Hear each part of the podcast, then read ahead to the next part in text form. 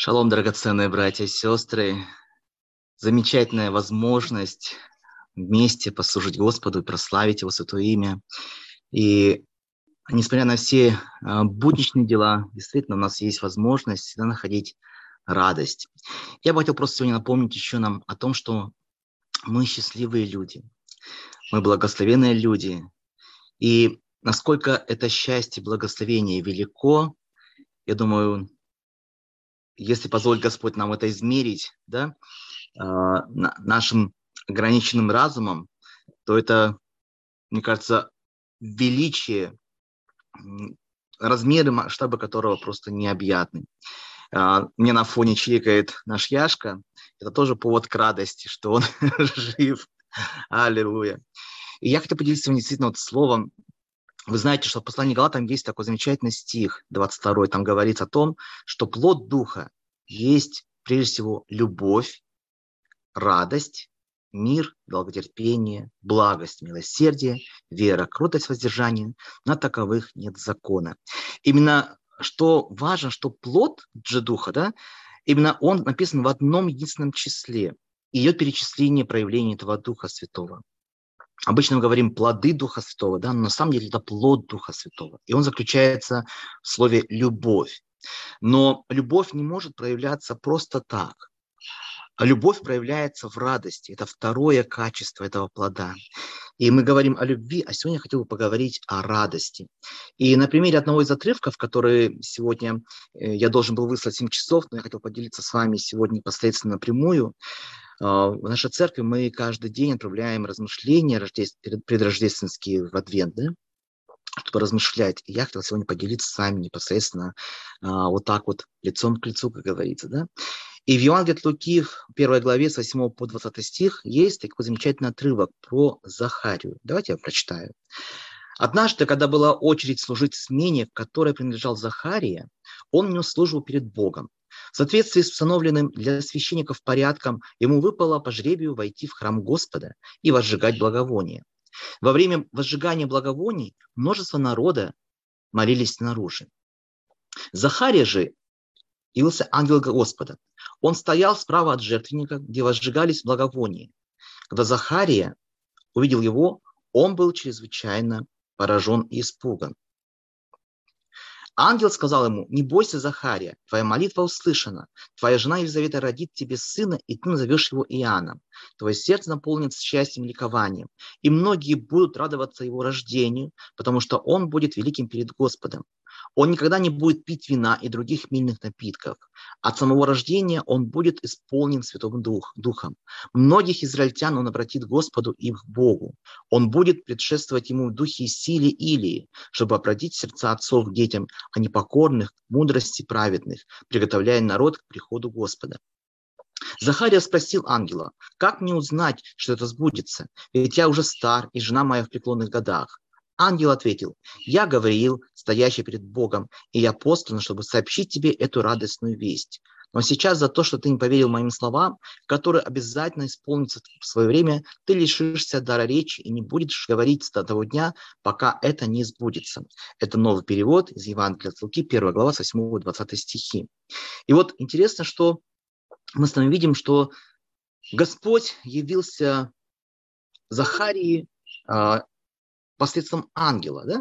И э, здесь мы видим с вами, что он передает ему удивительную важную весть, радостную весть. Но Захария все еще в сомнении. Он все еще находится в таком состоянии, так ли это. И вот в послании Ефесянам в третьей главе, тоже 20-21 стих, мы читаем следующее, тоже я прочитаю в среднем переводе.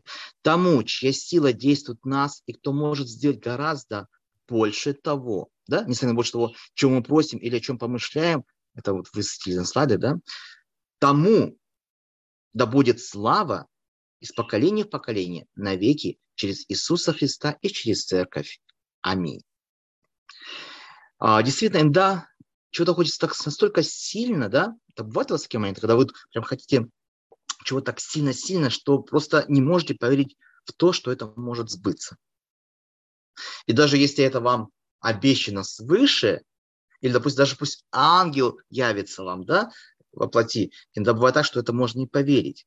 Да может такой, я Мне? Да вы что? Вот такой вот. Как мне выпала вот эта дополнительная ставка, я не понял, как, для чего, почему. Тоже как бы... Именно вот этот пример мы видим с вами на, в истории Захарии. Казалось бы, всю свою жизнь, взрослую жизнь, этот человек так хотел ребенка, да, и об этом молил Господа.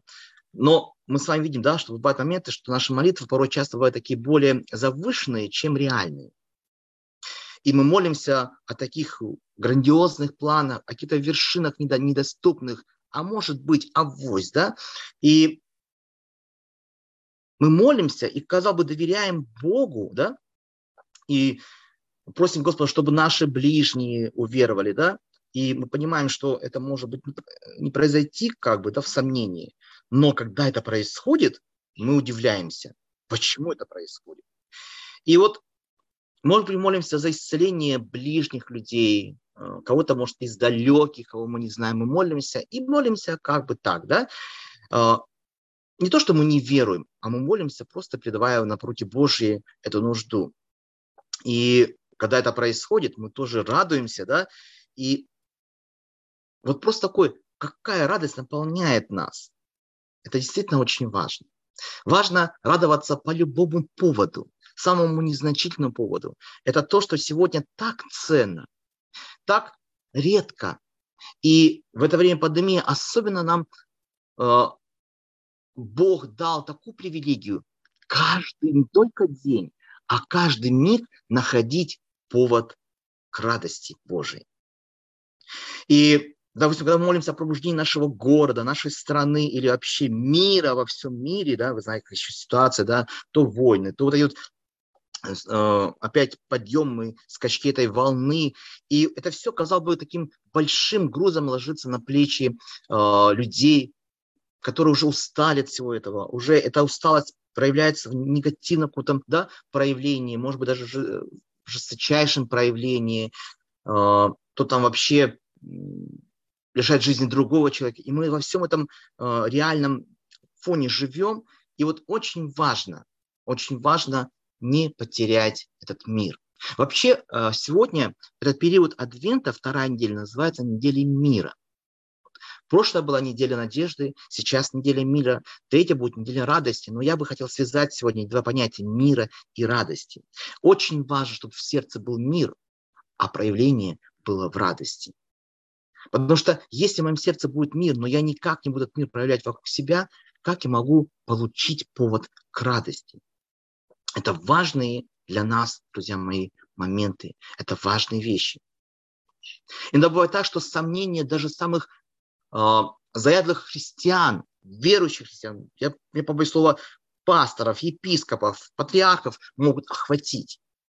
Мы думаем, что эти люди такие прям какие-то звездные. Нет, на самом деле это простые люди, у которых тоже будут перепады в вере, перепады в настроении и перепады в духовном плане. Они проходят сезоны не только э, подъема, но сезоны и духовных пустынь. И вот очень важно для всех нас, кто бы ты ни был, да, какой ты э, не занимал бы духовный вот э, пост, служение, очень важно понимать, что мы иногда можем подвергнуться вот этим сомнениям. Эти сомнения не должны в коем мере нас э, охватить.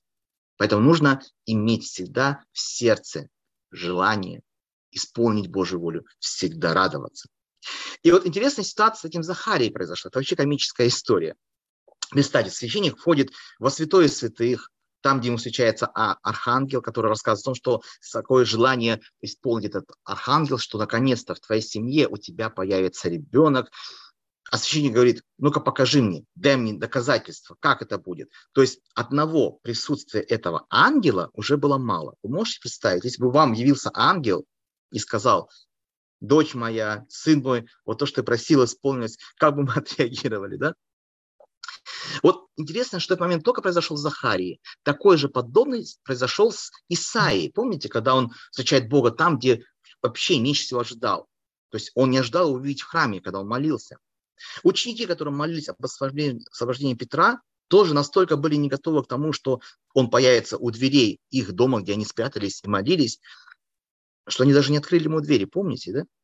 То есть это все то, что было до нас, с нашими праотцами веры, это то, что может случиться с нами, и, возможно, еще после нас эта ситуация сподобится быть, потому что мы люди. И когда этот Петр вышел из тюрьмы, да, а, молитвенное собрание молилось за это, Петр вышел из тюрьмы и попал на это молитвенное собрание.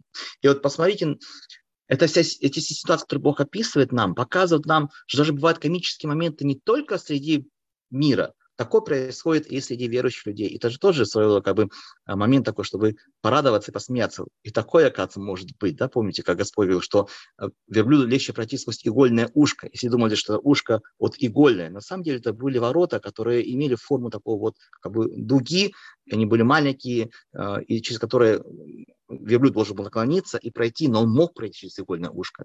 И вот Господь так говорил, и люди многие не понимали, о чем Иисус говорил. Но Иисус говорил о великих истинах.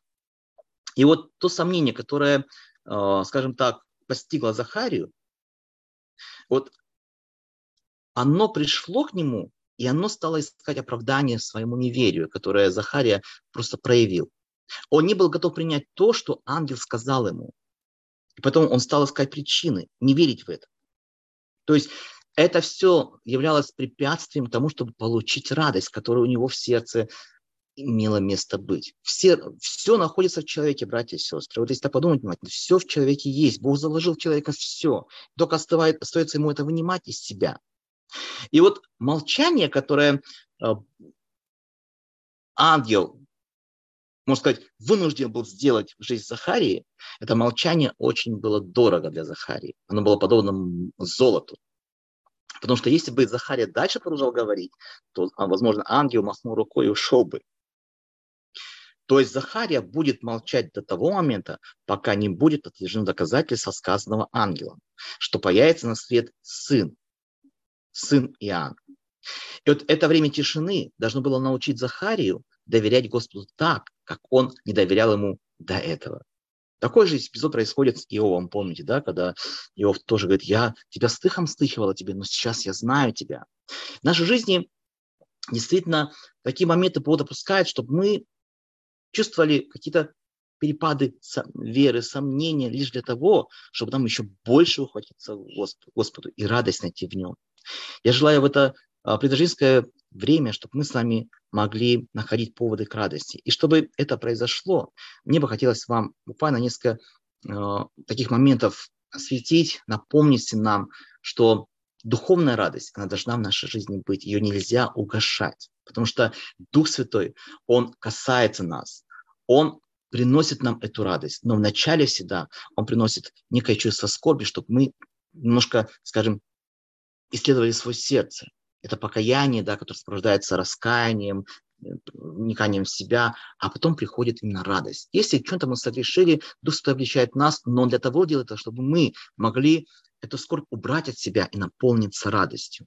И вот несколько таких моментов, которые я хочу вам сегодня рассказать, поделиться, что радость – это то, что очень для нас важно. И радоваться нужно всегда и везде. И первым э, поводом к радости является ну, это поклонение, что мы можем поклоняться Богу. Это привилегия. Говорить Ему о Его качествах, называть Его так, как ваше сердце э, желает его назвать, папочка, там, Дух Святой, Господь, Спаситель и так далее, но говорить это ему. Даже у нас есть повод к радости, потому что мы имеем всегда возможность э, прийти к Богу с исповедальным сердцем, покаяться, исповедоваться.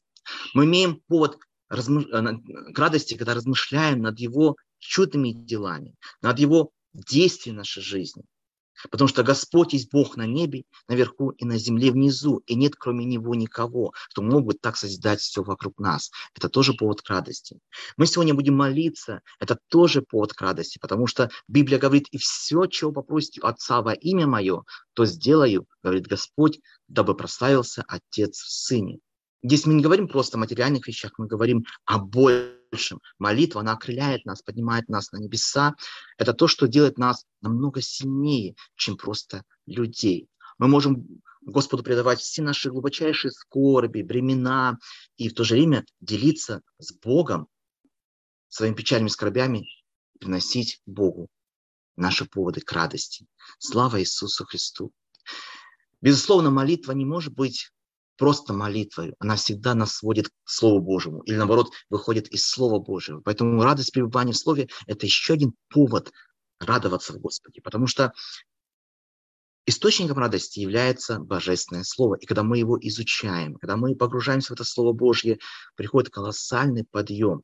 Ведь правда, нельзя, сказал псалмопевец, в Псалме 118, 174 стихе, что закон твой – утешение мое. И можем ли мы сказать то же самое? Это важно, что Слово Твое, закон Твой, он для меня утешение.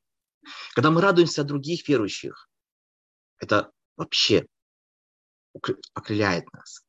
Когда мы вот друг друга слышим, мы другу можем сказать добрые слова, это так важно, так дорого, так э, не то, что приятно, а так волнительно. Это жизненно важно сказать другому то, что Бог о нем думает. И, безусловно, радость о делах Божьих. Когда, взирая на небеса твои, дело твое перстов, говорит псалмопевец в 8 псалме 4, 5, 6, там сказано, на луну и звезды, которые ты поставил, то что есть человек, что ты помнишь его, и сын человеческий, что ты посещаешь его. В псалме 110, втором стихе сказано, «Велики дела Господни, вожделены для всех любящих онные». То есть посмотрите вокруг себя на деревья, покрытые инеем, ранние утренние часы, на звезды, которые мерцают на небе в глубокой ночи, на солнце, которое стоит над нами и светит постоянно, даже если облака его закрывают, все равно оно продолжает светить. Это же чудо.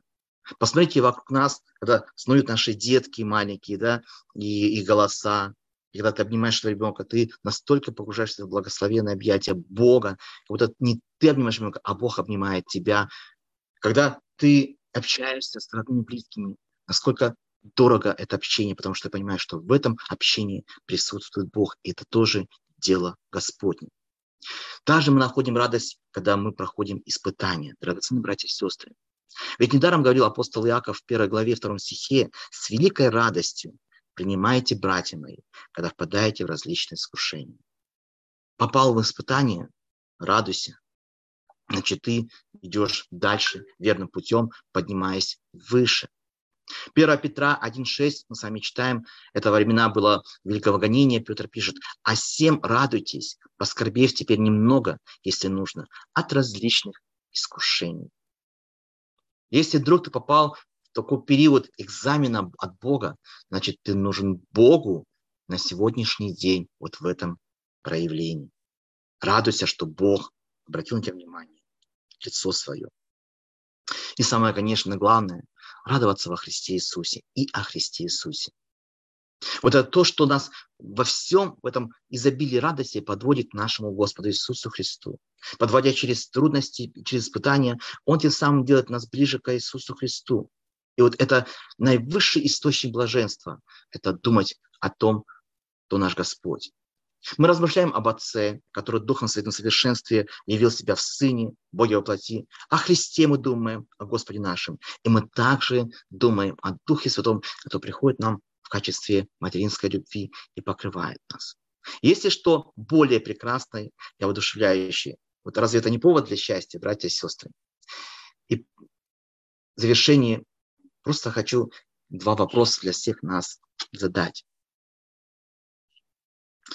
Бывают ли у вас случаи, когда вам сложно поверить в Божий ответ на ваши молитвы? И что помогало вам в этих ситуациях принять милость и благость Творца Небесного? Подумайте сегодня в это утро, в этот день.